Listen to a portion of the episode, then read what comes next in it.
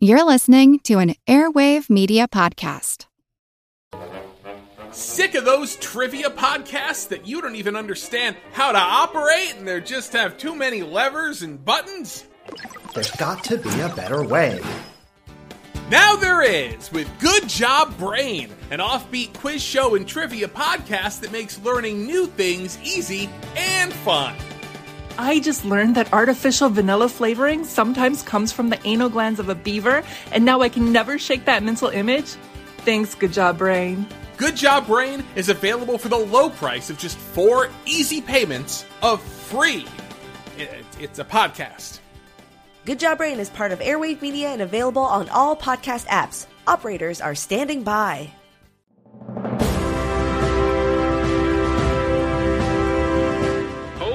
Hold your ears, folks. It's showtime. People pay good money to see this movie. When they go out to a theater, they want cold sodas, hot popcorn, and no monsters in the projection booth. Everyone pretend podcasting isn't boring. Turn it off. Turn it off.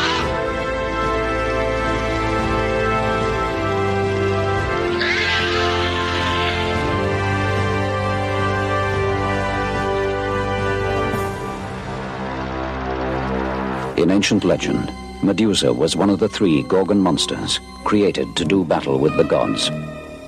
Anyone looking into the eyes of Medusa was instantly turned to stone. I have a gift for disaster. You seem to have survived it.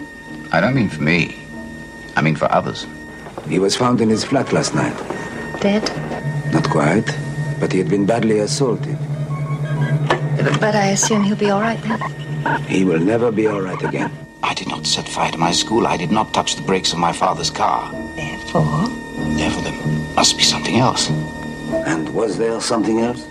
What else could there be? I made it happen. But you couldn't cause an accident miles away. I made that accident happen. If you say coincidence to me, I will drive my fist through your face.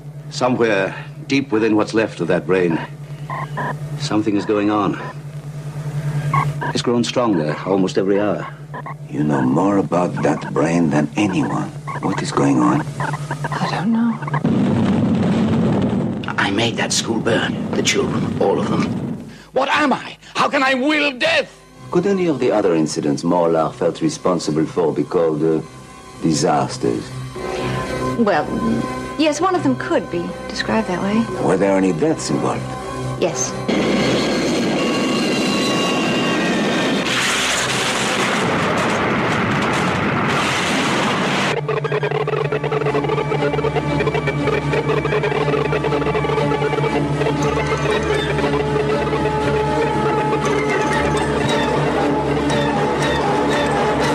Doctor, when I get behind a wheel, I have an insane urge to kill.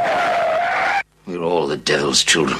We find what powers the sun and we make bombs of it. We achieve power and we go mad. We always destroy. Against our reason, he believed he had the power to destroy a plane, to shatter a cathedral. He is alive. So is the belief. He said he would do it. I believe he will. I am the man with the power to create catastrophe.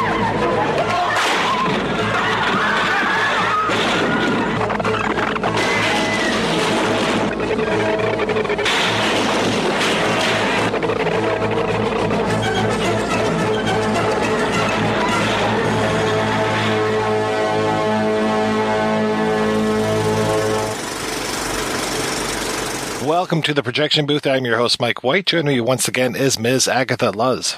Hi, thank you for having me back. I'm very excited to talk about this one, by the way.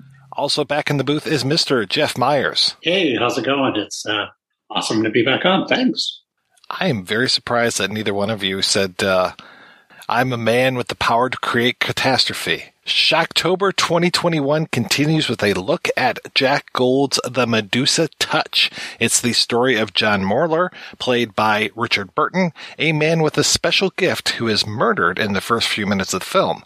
It then becomes an investigation by Lino Ventura as Detective Brunel, who tries to learn more about Morlar, who murdered him, and why. We will be spoiling the film as we go along, so if you haven't seen it, please turn off the podcast and come back after you have. By the way, I understand that there's a new restoration of the film that should be released over the next few months, but right now it's fairly readily available to find on YouTube. This is a request from way back from Richard Baird, back when we had a request form on our website that's back before some loony Trump supporters started abusing it and using it as a way to insult me. So, Jeff, when was the first time you saw the Medusa touch and what did you think? The first time I saw it, and probably the last time I saw it before getting ready for this, I think I was maybe 10 and I saw it on cable or HBO or something like that. I was fascinated, especially because it was at like a time where stories about ESP and telekinesis and mind powers were very uh, interesting to me as a kid. I'm afraid to admit that I actually stared at things and tried to move them with my mind uh, at 10 years old and, and failed horribly. And I'm sure we'll talk about it later, but the airplane scene truly like disturbed me as a kid. Of course, the next time I probably thought about the Medusa touch after that was on 9 11, where I was like, oh my God, that's like that movie I saw when I was a kid. And Agatha, how about yourself? I was actually preparing for this, and that's the first time I experienced this movie. It does fall into a subgenre that the 70s had a lot, very, very weird, interesting mind stuff. I'm thinking of uh, Coma and the Fury. That's escaping me. Yes. Carrie, yeah. you know. All of them, teenagers and mental powers. It was just amazing. This is the first run through of this one. I've seen it a few times now. I'm, I'm trying to sit with it, if you know what I mean. Like it has a, a lot of very interesting things going on structurally, which I'm sure we'll talk more about later. But um, yeah, overall, I dug it. Yeah, I had never heard of this movie before there was the request for it, and I'm like, Medusa touch. What the heck's going on with this? I thought for sure it would have been a guy going around kind of like King Midas, but you know, turning people into stone. And I'm like, right. Okay, cool. That sounds like it could be interesting. No, absolutely nothing. Within the first 10 minutes, I was furious because, uh, that's not the Medusa story at all, at all. And also Medusa touch. Right. There's no touching involved. Medusa, and even our, our character, it's all the power of the visualization. It is the gaze. No one knows what it's like to be the bad man behind blue eyes. And I think some of it is kind of based on the Medusa myth in the way that some horrors are just too awful to behold. Like that to stare at them is to invite catastrophe or, you know, to invite trauma. That was kind of the idea. Since the screenwriter clearly has accolades to his name, um, it was John Briley who wrote Children of the Damned, which another kind of telekinetic movie. He wrote like whatever 10 years earlier or 12 years earlier. And then but he also went on to write gandhi. So i think it was kind of his highfalutin way to deal with this kind of total b movie conceit when I read the book, and it's pretty good actually, it's uh, Peter Van Greenaway, and this was one of his earlier works. And the inspector character, who in the book is named Inspector Cherry, he comes back quite a few times through his work. I could track down three total Inspector Cherry books, and there might have been more because there just isn't a whole lot of stuff written about Peter Van Greenaway. And then if you look up Peter Van Greenaway, most of the time you're going to find stuff about Peter Greenaway, the director, and not this author. So got to be very careful with that Van in there. Uh, but the books are good, huh? Yeah, it was pretty good. Yeah, I enjoyed it. The publisher seems to have a little bit more to do, the Derek Jacobi character, but the psychiatrist definitely is all over it, though the psychiatrist in the book is a man and not a woman. Uh, but you get a lot of the stuff about Zonfeld in the notebooks, and it's very similar as far as the structure goes, as far as that our main character is killed. I think he's killed even before the book starts. Uh, it is yes. Inspector Cherry coming in and seeing the dead body and then trying to put all this stuff together. the whole thing too of the him suddenly coming back to life. Uh, I think they handle that very, very well in the movie. It is very much a surprise when the body starts to breathe again and they take him to the hospital and put him on life support. You know, we're talking about psychic films from 1978. This is the same year that Patrick comes out, Richard Franklin's Patrick, where you have a guy in a hospital bed controlling things psychically, same exact year. May we introduce you to Patrick? Is playing dead? Or is he?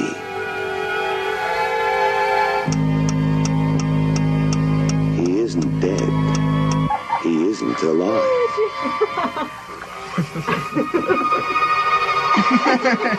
Only Kathy cares, understands. What do you call it when someone has the power to make things move around the room without touching them?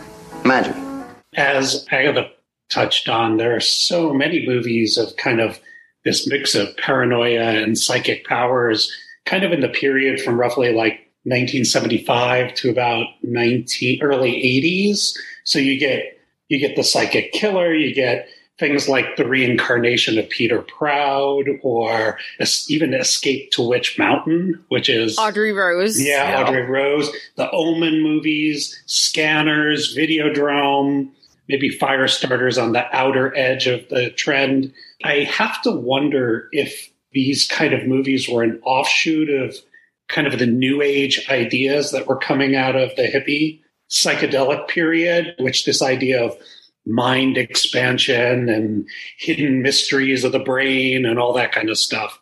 That's actually how I read it as well. I, it's during the time of a lot of drug uh, experimentation on top of that and the youth culture and how the youth is very strange. They're almost alienesque to old, an older generation. So these stories coming forward from that is, I think, a way for adults to process. I actually think in a weird way, you can make a connection to what's going on then with now with kind of the rise of conspiracy theories. Because I think it was this idea that, you know, this was the mid 70s, mid to late 70s, and things were so tumultuous then.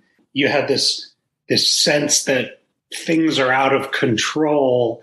And so instead of, uh, uh, and of course, you had the 70s conspiracy movies and paranoia movies. And it seems like this is kind of, these movies are kind of a, a merger of those two instincts, you know, conspiracy and mind expansion. And maybe we have control over things because the world seems so wildly out of control. I mean, if you remember, the 70s were like wild inflation and unemployment and union riots and power cuts and you know and war. yeah and war. Well the vietnam war had ended but then there you had the hostage taken you know in the late 70s in iran. I mean it was just a it was a very tumultuous period.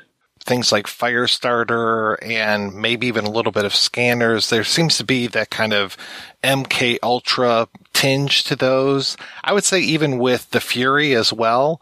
And then you get something like the Kirlian Witness, which was also 1978, where you've got the whole idea of the plants are watching and it's that type of almost like spirit photography, but for plants. And, you know, if you talk nice to your plants, you're going to get one aura from it. If you talk mean to them, you'll get another aura from your plants. I've been reading the experiments of Cleve Baxter. He attached a polygraph to the leaves of a plant and then threatened to burn it. When he thought about burning the plant, the needle on the polygraph jumped, as if the plant could actually read his mind.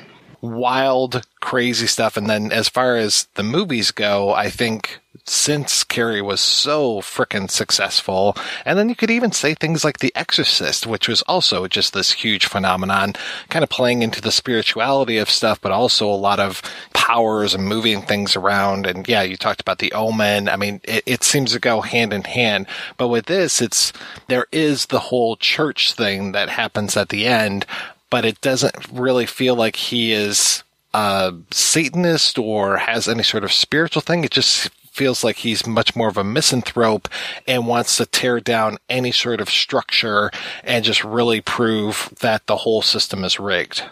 It seems like anarchy. It, he's attacked individuals who have wronged him in one way or another. Then he ups the stakes by killing, like literally just murdering hundreds of people in a plane crash to a church and nuclear power. So it seems that he's escalating and if he's going to survive whatever nuclear disaster he has wrought, I don't know where he would go after that. And that scares me. Just that thought of he's going to go beyond this.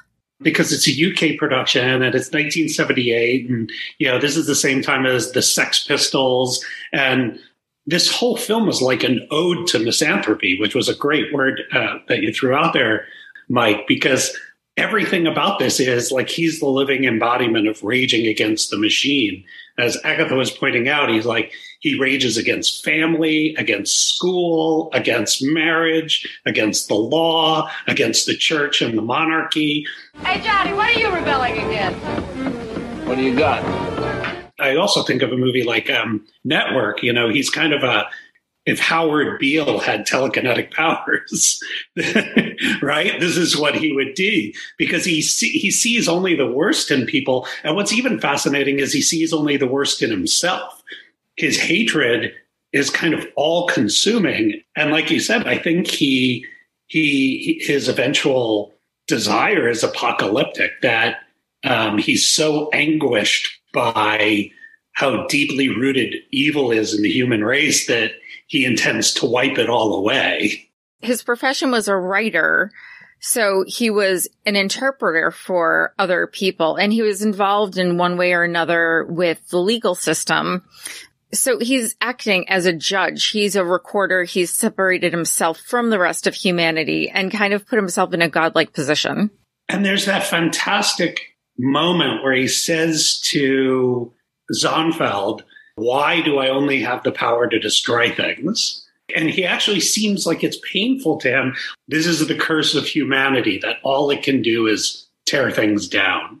We don't witness him actually trying to do something good. So some of this could just be that he goes into some kind of rage and the rage takes over and he does this and he can't control it. But maybe if he'd spent some time trying to do something good with it instead of, oh, I'm going to make somebody jump from a building, maybe he would have done some good.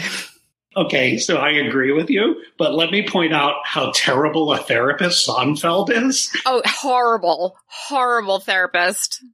So Lee Remick plays Zonfeld, the, the, the therapist he goes to see, and he he's saying to her, "Why is my power always destructive?" And she doesn't even ask, What do you think? She just basically, her entire philosophy of being a therapist seems to be her saying, You're just crazy. Stop it. She has a responsibility, a legal responsibility that if one of her clients threatens violence, she needs to, re- it's like send this in. She needs to call the police and report it. And she Well, I don't know. Is that true in the UK? It's certainly here.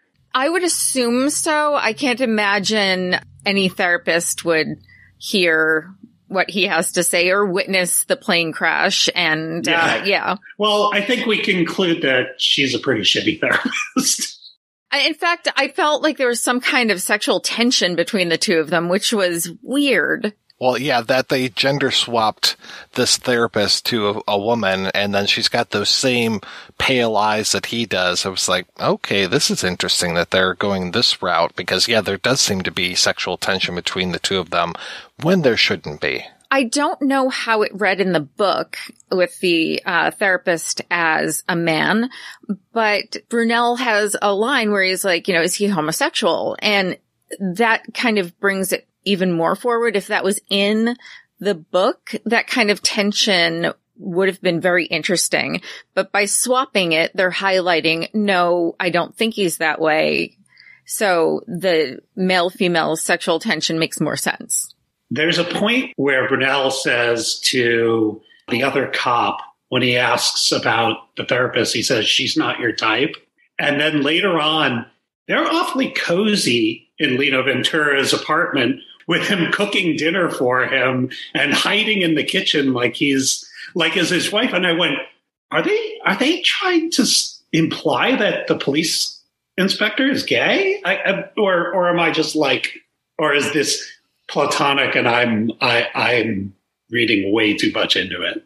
It's a really great question. I had assumed that because he was basically an exchange student, he had a sponsor house and that maybe the person he was with was his English sponsor. So he was teaching him how to cook something French.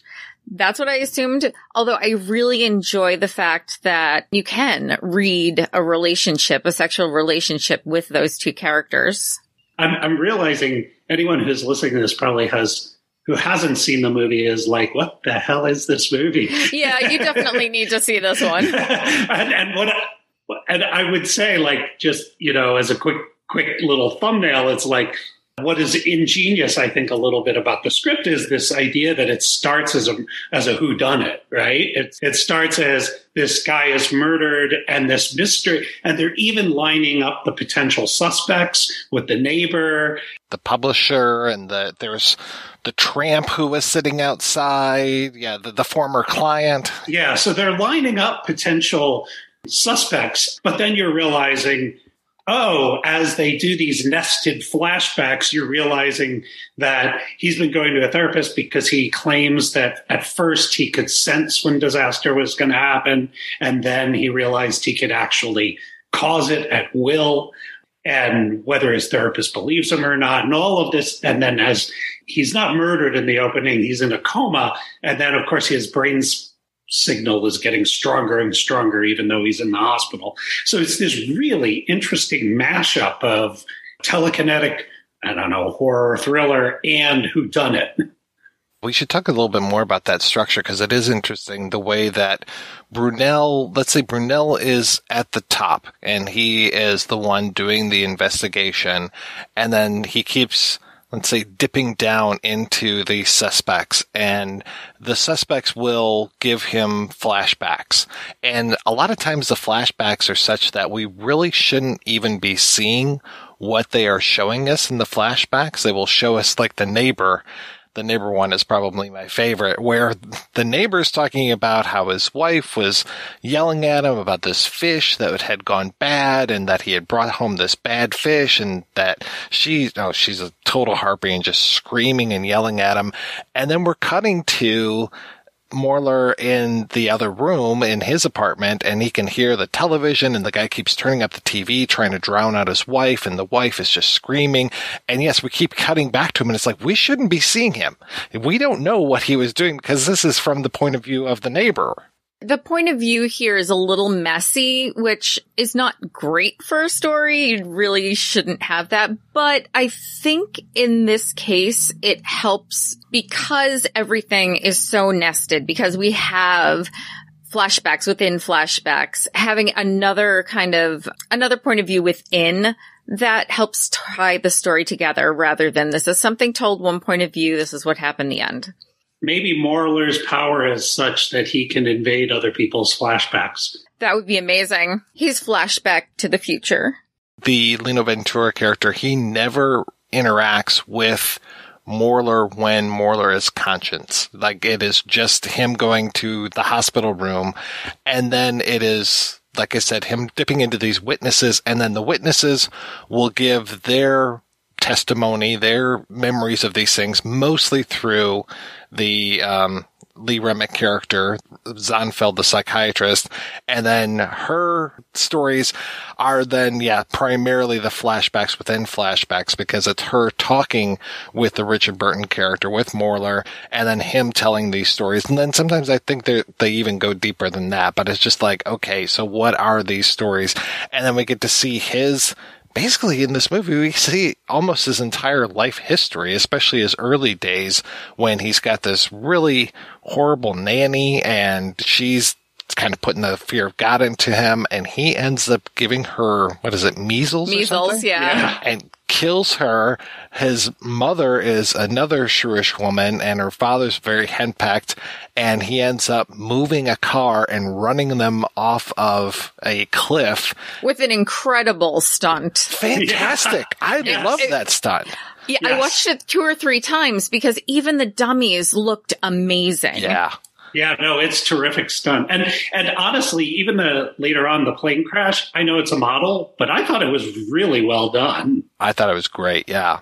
And that's kind of the nice thing too, is that when we start the movie, as uh, Brunel is coming through the city and going to Morlar's place, we see the remnants of the plane crash. They're still pulling away the plane wreckage, which gives us a timeline because then we actually get to see the plane crash later on through another Lee Remick flashback. So it's like, oh, okay, this must have just been very recently. So it's kind of nice that we're moving forward in time with the Brunel story as we're moving in time through the Lee Remick story as well, which is essentially the Morlar story.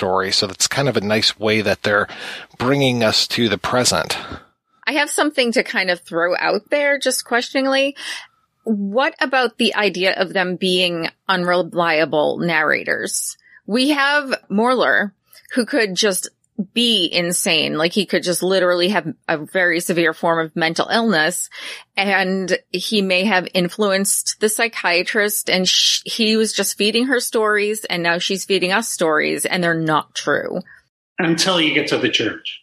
well, yeah. Oh, speaking of the church, oh my goodness. And so, the moon and the moon. Well, maybe not the moon landing. I'm assuming you've both seen Edgar Wright's Hot Fuzz.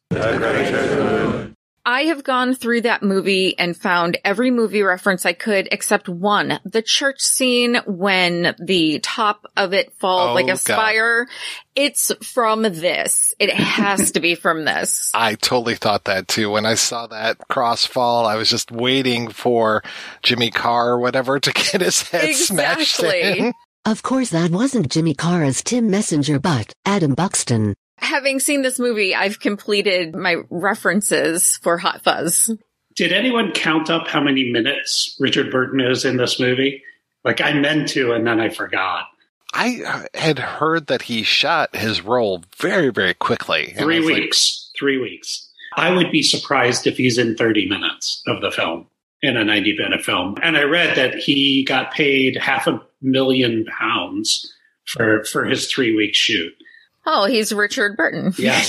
Yeah. But I mean, for which is name. kind of amazing because it's in many ways it's almost more like he's doing a narration than a performance in some ways.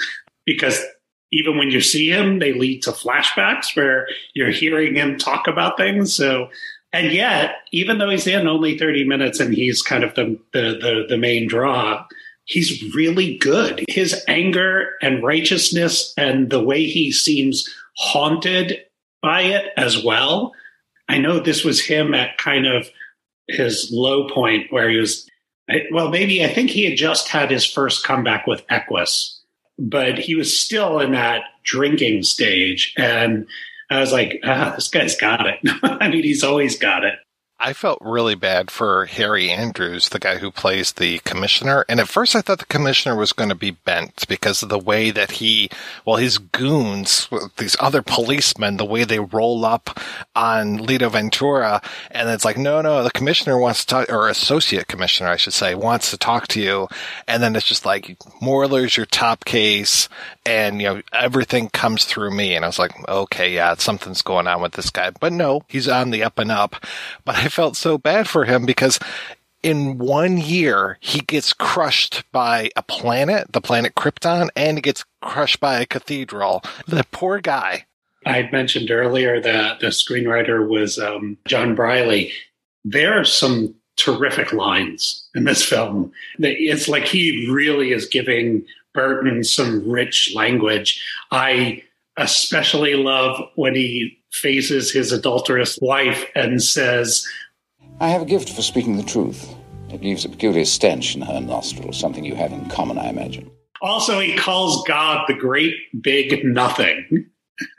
and he calls humanity an asylum of depravity. And then I wrote down his little his little um, speech where he says, "It's God Himself who should stand at the bar of public opinion. That almighty enemy of evil should face the jury of his victims, the helpless, the hopelessly deformed, the despairing. We are all the devil's children." The interesting part about Morlar's fate, the fact that he's in a coma and he's still doing all of this, and then he does die, but his power still goes on and it seems to be growing bigger. So in, in essence, he was tethered to his body, but now he is spirit and he's just going to continue doing all of this. Yeah, it's like his hate is bigger is bigger than he is. I would have watched a sequel with just him hating on everybody in spirit form. Uh, although, uh, can we point out how hilariously bad the bleep bloop bleep bloop of the Oh, brain, God. brain Terrible. is so bad. Every time it would go on and like you'd see his brain activity get bigger and bigger and I'd be like and then you'd hear bleep bloop bleep bloop bleep bloop. it just cracked me up. I was waiting for the more uh, standard, uh, you know, heart rate monitor rather than that weird EEG Yeah. monitor that they had. He's also got that scrapbook. It kind of reminded me of uh, Nicolas Cage in Knowing, where it was just like all of these disasters, and I'm like, is he behind every single one of these that's in this scrapbook? Is he keeping track of every horrible thing that he's done? It's like Annie Wilkes. Or Mr. Glass, yeah. I have a bone to pick with that journal because they make a big deal of there's a point where Lino Ventura goes, reads a passage that says no sign of L. Yes, what was that? And then he goes to Zonfeld and said, It said no sign of L. L. Well, do you know who this L is? And she says no. And then that's it. Like, like We never find out what L is. I got to figure L is Lovelace because of the way that he is. He basically gets thrown in prison because of Morlar's ranting and raving against this judge, which I thought was a fantastic scene of his speech about how corrupt the whole system is. The chief villainy of Mr. Lovelace's pamphlet lies in his open admission that he would do what he could to make a world saner and more humane than the world we live in. His phrase, not mine. He made curbside speeches. He even wrote to certain politicians and so called princes of the church. Could you bring us to the charges? My lord, the prosecution makes much of the defendant's professed wish to see the Imperial War Museum destroyed. Why, the defendant asks, do we send busloads of children to gawp at that collection of tributes to authorized murder? A crime? Well, look at this venerable courtroom. We're supposed to be civilized, aren't we? Yet we do shove innocence into that chamber of horrors stuffed with pain and mutilation and death and say, look, children, this is what put the great in Britain. But where in that asylum of grotesques do we find framed the armament manufacturer's checkbook together with Grandpa's piss pathetic medal and his artificial leg? I, for one, am with the defendant. If I knew how, I would blow the bloody place sky high. For which thought, if memory serves, the prosecution argues if a man can be so scathing about our bloodied, militaristic past, what is he not capable of? I will tell you, ladies and gentlemen of the jury, he is not capable of a non event. There was no bomb, no threats, no conspiracy. You know it, the prosecution knows it, I know it, the judge knows it. It is not the defendant who should be on trial here, but a besotted establishment who can cheerfully send a generation to slaughter in the name of war, and yet has the audacity to bring a hapless fool like Lovelace to trial for uttering words. There was no crime, therefore there can be no sentence. and then Lovelace gets punished for his actions. And then I think it's Lovelace, which um, when he talks to Derek Jacobi, Jacobi's like, "Oh, there was a tramp outside on this bench the whole time, and the tramp disappeared." And I'm pretty sure that that's Lovelace. But then, un- unfortunately, one of the bad things about this movie, I've been singing its praises the whole time, is there's a lot of stuff that gets thrown out in dialogue. And so you're just like, wait, did they just say that Lovelace died? Oh yeah, I guess they did. So there goes that whole thread. It was like, all right, thank you so much, movie. I mean, that works in a book because everything is being said and not, you know, shown. But it's like, please, you should have had more conclusion to that character. There's something very interesting that he seems to attack more women individually than men. It's like his, uh, nursemaid, I think she was, his mother, the woman next door, she wants, you know, he has her commit suicide. So on an individual level, he seems to attack women. I have to say, I laughed my ass off with the next door neighbor. The music, when she jumped out, I was like, why are they playing this music? And then I realized, no, it's, it's diegetic. It's actually there. This is the cartoon. It just plays it for fun. I don't know why I go on. I just don't know why. I'll open a tin of ravioli. It'll be all right. God, I'd rather die. I'd rather get it over with before you kill me. Stop talking like that. You wouldn't care. None of you care. I'm a good man to jump and end it all. For God's sakes, woman, jump!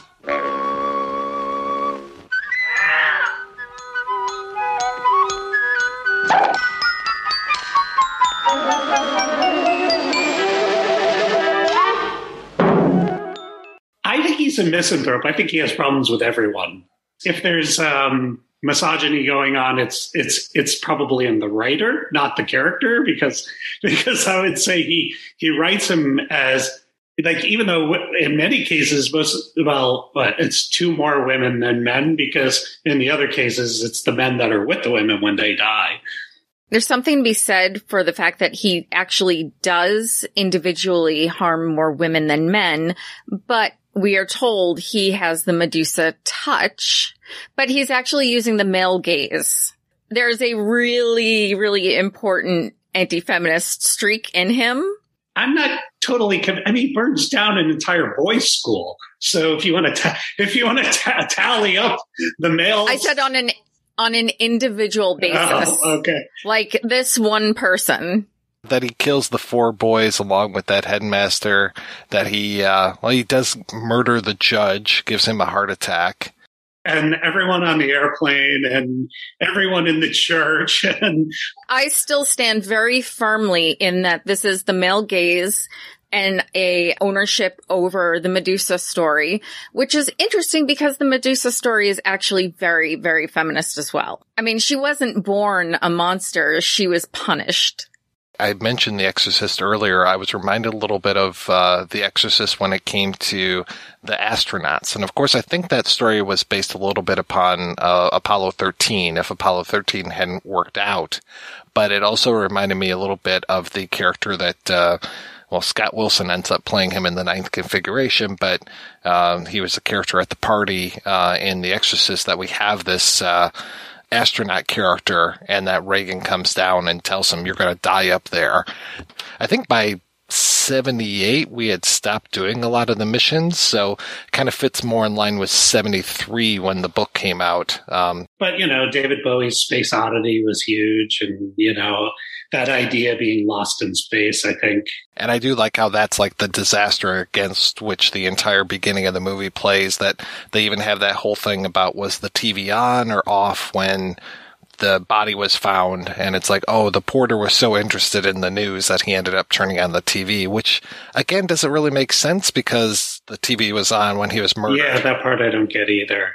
If you look at Morlar and the inspector, they're both men that kind of view mankind at its worst, but their responses are so radically different. Yeah, if you're a police inspector, you see some of the worst shit there is, and yet ethically he he has a very different track than Morlar does.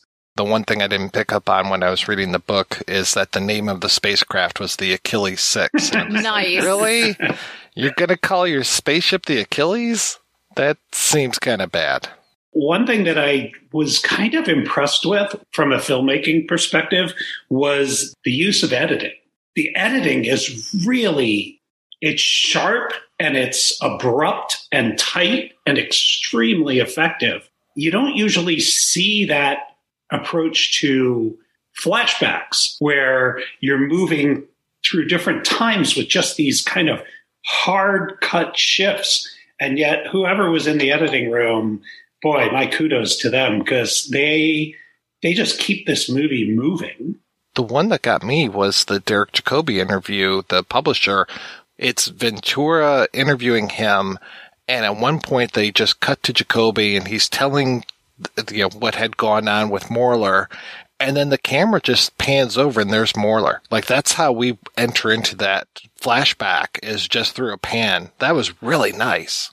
It's the, I mean, the movie certainly has its problems, but there's so much smart work that's being done in it that I couldn't help but be impressed. And and like you said, there's that, and you know that some of it also comes from the script where there were these call and responses in the dialogue that would transcend time, where someone would say something in the past and it would inspire a reply back in the present. Jack Gold, the director, I mostly know him through the film Who, aka Roboman, which is a horrible title. and it's kind of a kind of a strange film. It's uh, one of those, you know, I'm obsessed with uh, Elliott Gould movies from the 70s and it's this strange thing about this guy coming back as a uh, hostage from East Germany and he's wearing this metal mask and it's based on a real pulpy science fiction book.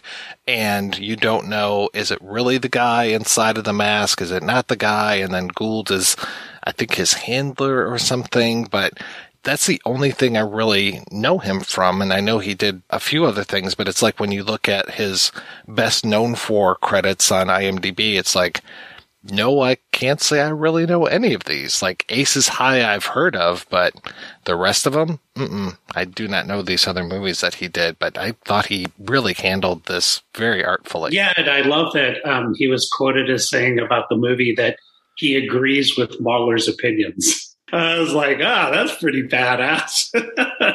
Seven, UK in the seventies. I mean, that was period of bombings and union fights and the troubles were still going on big time. The estates were falling apart. The government was like at an all time high of corruption. Um, there's a reason the punk movement came out of that. And I like how they pepper through the Windscale stuff, the nuclear power plant, because if you're not paying attention when he writes Windscale at the end, I mean, they do have the line, it's the power plant. I'm like, oh, okay, good. Thank you for the people in the back. But it's nice that they have this throughout the entire film that there are newspaper headlines and just other mentions on news programs, you know, talking about these protesters. So again, another very current thing as far as having protests against nuclear power plants because they were pretty darn unsafe. And this was around the time of like Three Mile Island. I can't remember when the China Syndrome came out, but you know, this is uh, real life stuff that's going on. And so, yeah, he's just going to exploit that and yeah, have a big old meltdown and turn uh, England into Chernobyl. Plus, I've got to love a movie that is telling you a story that you might not realize you're being told through media. The searching with John Cho does that exact same thing during the whole film. There's an entirely different story all through the news items. The most famous is, uh, there's War of the Worlds, of course, even though that's, you know, manufactured that way. But Night of the Living Dead, how it tells so much of the story through radio and, and journalism it's a way to save money on your budget. It has a practical application. I wonder if we should talk about what's really bad about the movie. The big one for me is the body double in the hospital bed, who is so clearly not Richard Burton. I was okay with that. I was really all right with that. The title makes me mad. There's no touching. You know, it's like I'm touching you with my mind no touching and no turning to stone. Like, right. Well, although, although the therapist does say that, you know, he looked at her and she felt like she'd turned to stone. At that one time, we get a reference to it. At first, I admit I was afraid. Shit, I was petrified. And they keep going to the shot of his eyes, and it kept reminding me of um, Clash of the Titans and the the Harryhausen Oh, yeah, the eye Medusa. light with, Medusa. Yeah, where the yeah. eye light goes on Medusa. I kept going, oh, that's that's very similar. What did what did you think of the insertion of a jump scare in the movie? That was so weird. What the hell was going on there? And I couldn't tell if that was in the hospital or someplace else. I'm sorry, which one is this? It's it was his office. When that ghost pops out and the music blares out. Oh yeah. Like, I was like, what is happening? I just kept thinking, okay, some producer must have said, there's no jumps, there's no scares. We have to put one in. Where's the cat that suddenly, you know, appears through the window and makes everybody jump? That was strange to me. And I felt kind of bad for Lino Ventura. I kept wanting to hear what would it have sounded like with his regular voice. I mean, I thought the dubbing was good. It really matched up with his mouth very well and it didn't feel like it was coming from another room. But I would have liked to have heard what Ventura could have brought to the performance. Although Ventura said that he liked the job that that actor did. And he kept a little bit of a French accent. So, I mean, I don't know if Ventura's was just way too thick, but I don't know. I, I like him so much. I never realized how short Lino Ventura is until Lee Remick was like towering over him. And I was like, is she wearing heels? She sure really shouldn't be wearing heels. Or maybe that's just how tall she is and how short he is. And there were a couple of times where he was with other policemen and he's the shortest guy in the room. I thought all the stunts and effects were particularly effective, but there were a couple of shots of the cathedral collapse where I was like, where like the giant bell falls and bounces a few times, or a pillar falls over and lands on someone and then kind of bounces up. And I'm like, okay, this is reminding me just a tad of those old Hercules movies. I'm not sure at the time and probably with their budget, they could have done better when it came to those stunts, especially since there were people there. So for safety, foam, I guess, has yes, to be used. yeah, sure. Uh-huh. So, did they suggest in his marriage that he and his wife have had miscarriages? At least one. Sort of, yeah. When she gave birth, it was to a quote monster. Uh, oh, that's right. He does, he talks about how it it it died within the week.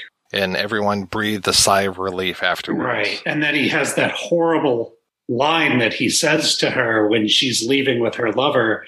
And he said that the only good thing she, the only thing she was good at was producing vegetables. Oh, that's horrifying. It is, but she was also blatantly cheating on him and about to walk out the door. So part of me understands that he went there, but yeah, it's, it's not great. I love that her lover says, you're as awful as she said. like, like he was skeptical how awful he could be. And I'm like, well, you're the one wearing that shirt, buddy. Oh my God. Yes. I love the 70s idea of who would be a sexy star when you're not really using a sexy star in the role. Like you're getting some day player and then you're going, really? Is this who you think would be like the the belle of the UK film scene? Right. I'm like, where's Malcolm McDowell for a cameo? Please, Right. somebody. exactly. what really got me was just that no one wants to believe them at the end when it came to ca- to the cathedral, and you can see all the rock and debris falling, and the guy's like, "Oh yeah, it's just the lorries. Uh, yeah, they they make the ground tremble," and I'm like, "Really? You guys Not are that much. I'm actually surprised they didn't start talking about, oh yes, it's God. He's telling us to come into the church more often. Come into his house. But no, it's, it's the lorries. It's, uh, the fault of technology. That's why we need to have this big fundraiser and invite all of these luminaries here so that we can afford a new church. I'm like, you guys don't get taxed. You should have plenty of money. What did you think of all the little insert of things like the screen painting and the Escher print and I did not enjoy it because it did not make any sense to me. Um, my background, I have a huge background in art history. So it felt like, oh, well, there's a creepy painting and oh, there's a weird drawing. So it didn't hold any resonance for me the way it should have. I can see how it would work for other people, but no.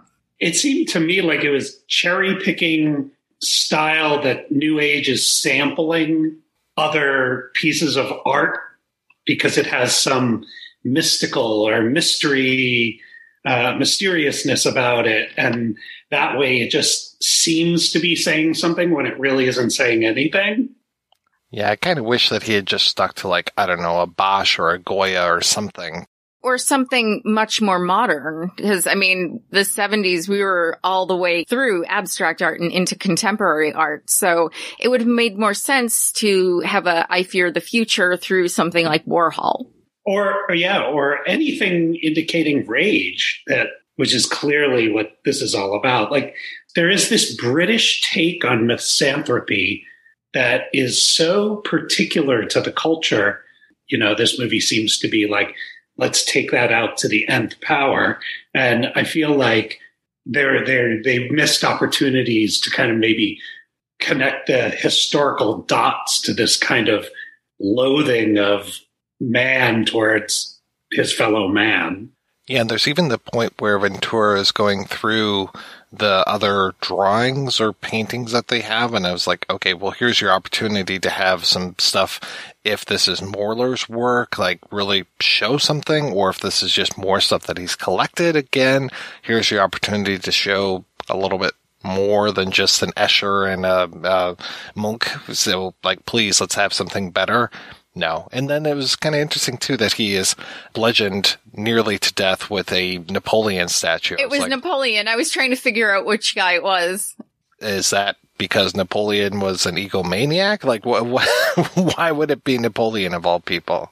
there there's just this kind of um, grab bag of ideas they threw in without connecting it to anything and there's part of me that wonders is was that in the script was that made on set? Was that just random production design people? Was that the director suddenly going oh you know it'd be good a shot of the screen you know or yeah where you're like well, well yeah but what the hell does that have to do with the rest of the movie? And if it was left in the background, that would be one thing, but they really focus on that. I did think it was interesting that one of the reasons Burton only shot on this for three weeks was that he had to, he literally, I guess, left the day after f- finishing his shoot here to go do Wild Geese, another very bad movie with him. Or uh, maybe you disagree, but I, I thought I was sent that Blu-ray, I don't know how long ago, and I still haven't put it in, so that's not making me really want to rush and watch it. it's pretty bad.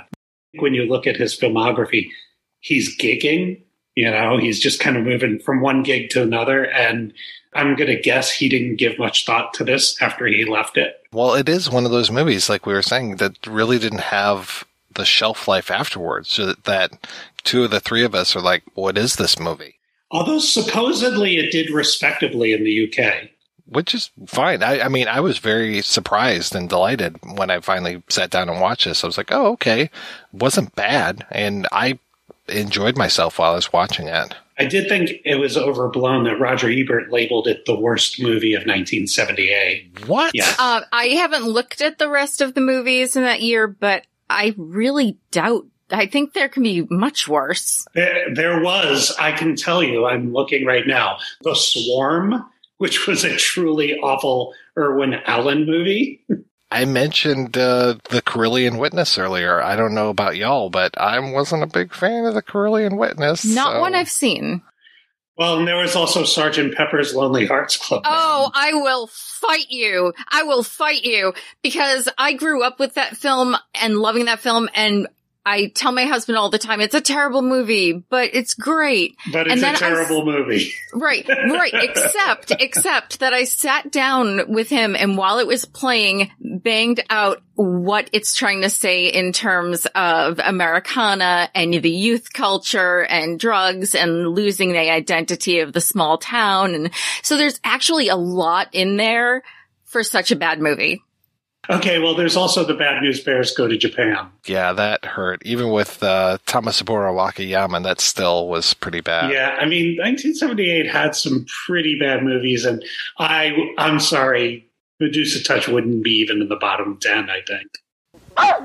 But now look who's here in the balcony. It's our old friend Spot the Wonder Dog, our old pal who hates bad movies as much as we do, don't you, Spot? And Spot, you ought to bark your little head off tonight because this time we've got the dogs of the year, the two worst movies of 1978. And my choice is The Medusa Touch, which starred Richard Burton as a man with strange, out of control psychic powers. Just look at this ridiculous scene as Burton makes a plane fall out of the sky. Great special effects, huh? You can see that both the plane and the city are toy models that came straight out of the hobby shop. And by the way, what is a great Shakespearean actor doing staring at an airplane anyway? It's all gone haywire here. It sure has gone haywire. You bet the whole film went haywire. The Medusa touch, not just bad, not just awful, but a true disaster in the dog of the year, making a convincing case for the possibility that Richard Burton is not only one of the best actors of our time, but also on his bad days, one of the worst. I agree, Roger. And coincidentally, my dog of the year also stars Richard Burton, this time in a would be adventure film about mercenary white soldiers in black Africa. It's called The Wild Geese, and it was pretty foul. Oh. I think Medusa Touch is a really interesting period in a bottle where you can see a lot of different influences, and none of them are done terribly in this movie, but it really is where a lot of different things dovetail whether you have you know the telekinesis movement the upheaval of the 70s anarchistic tendencies burton kind of trying to repair his career at this point i mean there's a lot of interesting things going on in this one movie I mean, what was there to repair? He had just done Exorcist to The Heretic. yes he had Granted, we did talk a lot in that episode about how he was just not really the right person for that role. Because he's supposed to be like the young, hot, sexy priest. Oh, nope. yeah. Nope. Nope. Nope. Nope. Two strikes against you right there. It's a nope within a nope. We're going to have a flashback to nope. The psychic part, the tarot reader, uh, or, or fortune reader, I, I'm wondering why that even happened. I think I remember the line of something about like, this is where people go when they're scared or when they're lost. Why that specifically? And then nothing comes of it because the fortune teller is too scared. I have a, a, a very varied clientele. Young girls who are pregnant, stockbrokers whose businesses are failing, middle aged ladies in love with their hairdressers. we all need to know our destiny. Now, is it uh, just a simple reading you require, or, or just a simple reading? Something wrong? No. No, it's. Simple reading will be fine. Your hand, please. Left hand.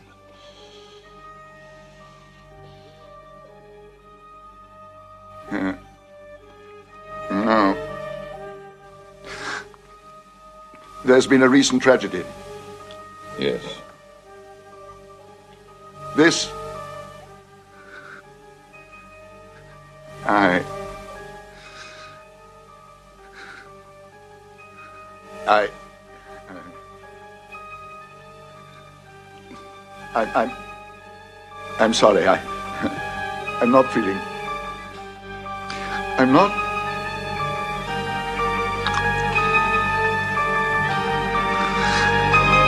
I suggest that you go elsewhere.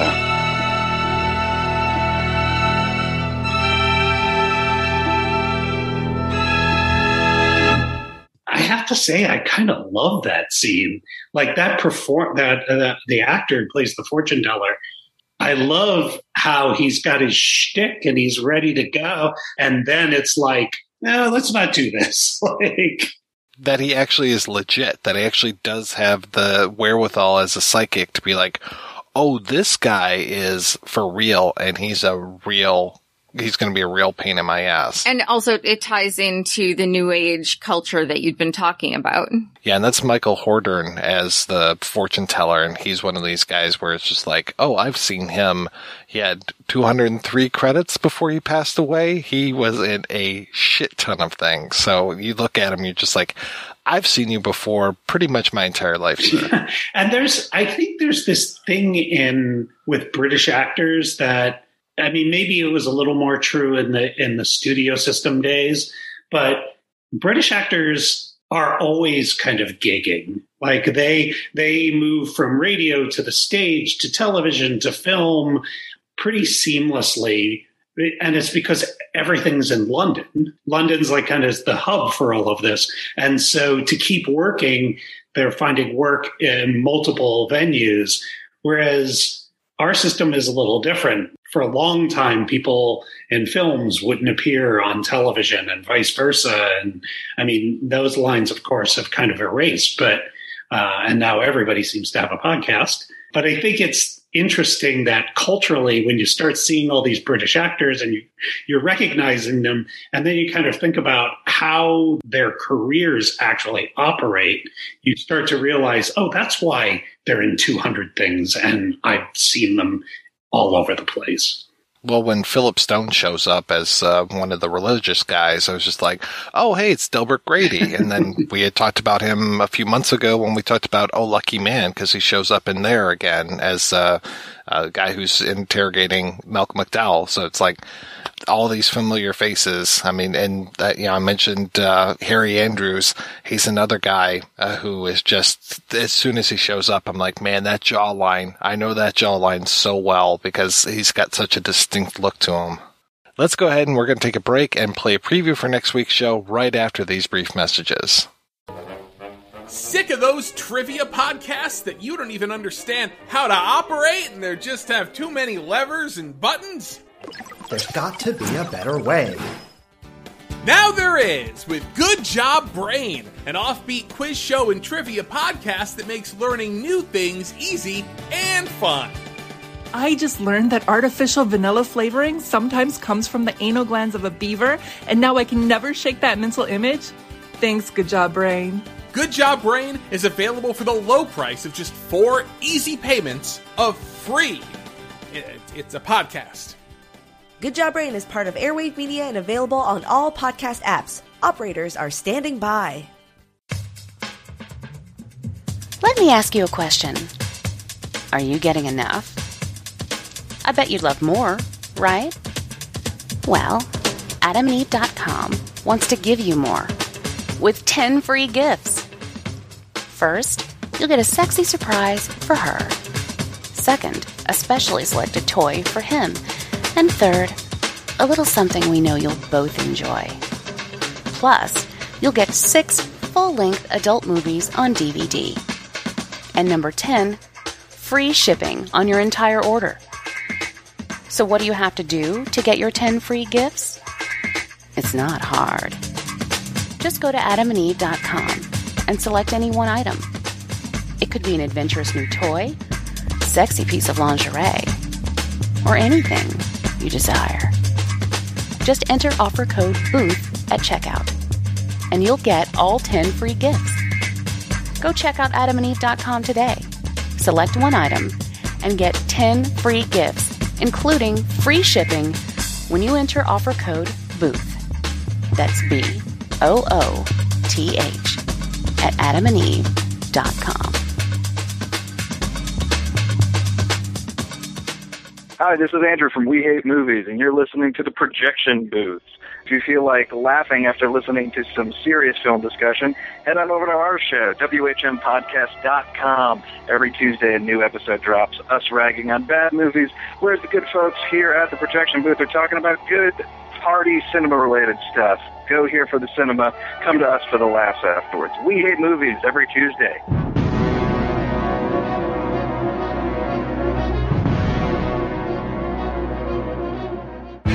It's the night of the senior prom. The Bates High School gym is alive with excitement, and everybody is there, even Carrie White, the girl everyone makes fun of.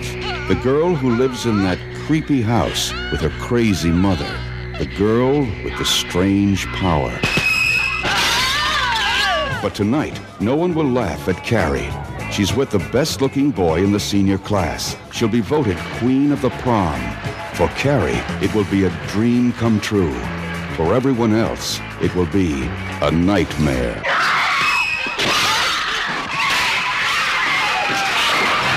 Carrie, a new film by Brian De Palma, based on the chilling bestseller. Carrie, from United Artists, rated R, under 17, not admitted without parent. If you have a taste for terror, you have a date with Carrie. The silent partner has your number, and now your number is up. The Silent Partner, a film that begins with a crime of sheer genius, builds to a climax of sheer terror. And one night when you come home, you'll find me waiting for you. And that'll be the night you'll wish you'd never been born. Don't miss Elliott Gould, Christopher Plummer, and Susannah York in The Silent Partner, Certificate X, all over London, and at the classic Oxford Street. See Leicester Square and the ABC's Fulham Road in Bayswater now. That's right, we are kicking off Noirvember 2021 with a look at Daryl Duke's The Silent Partner, also released in 1978. Great movie. So there you go. Mhm. Great yes. movie. Until then, I want to thank this week's co-hosts, Agatha and Jeff. So, Jeff, what is happening with you, sir? Stuff I actually weirdly can't talk about, but lots of cool film stuff. Lots of projects that are, I don't want to jinx, they're on the precipice of maybe happening. So, Yay! knock on wood, spin those, spin those prayer wheels. And Agatha, what's new with you? I co-host with my husband Cinema Spection and I now I work for our local movie theater. We're kind of raising it up from the dead and recreating it. And we live in Salem, Massachusetts. So this month we're doing all horror films, classic. They're fantastic. And art. I make a lot of art. And I think you saw online that I, I was selling today. I did, and great stuff. Is there a good place for people to uh, keep up with you and your art? just my Instagram, which I'm horrible at updating, and I promise I'll get better at it, which is Hagatha. So it's H A G A T H A and then L U Z. And that's the Instagram. It was Hagatha all along. Well, thank you so much, folks, for being on the show, and thanks to everybody for listening. Thanks especially to our Patreon community. If you want to join the community, please visit patreon.com slash projection booth.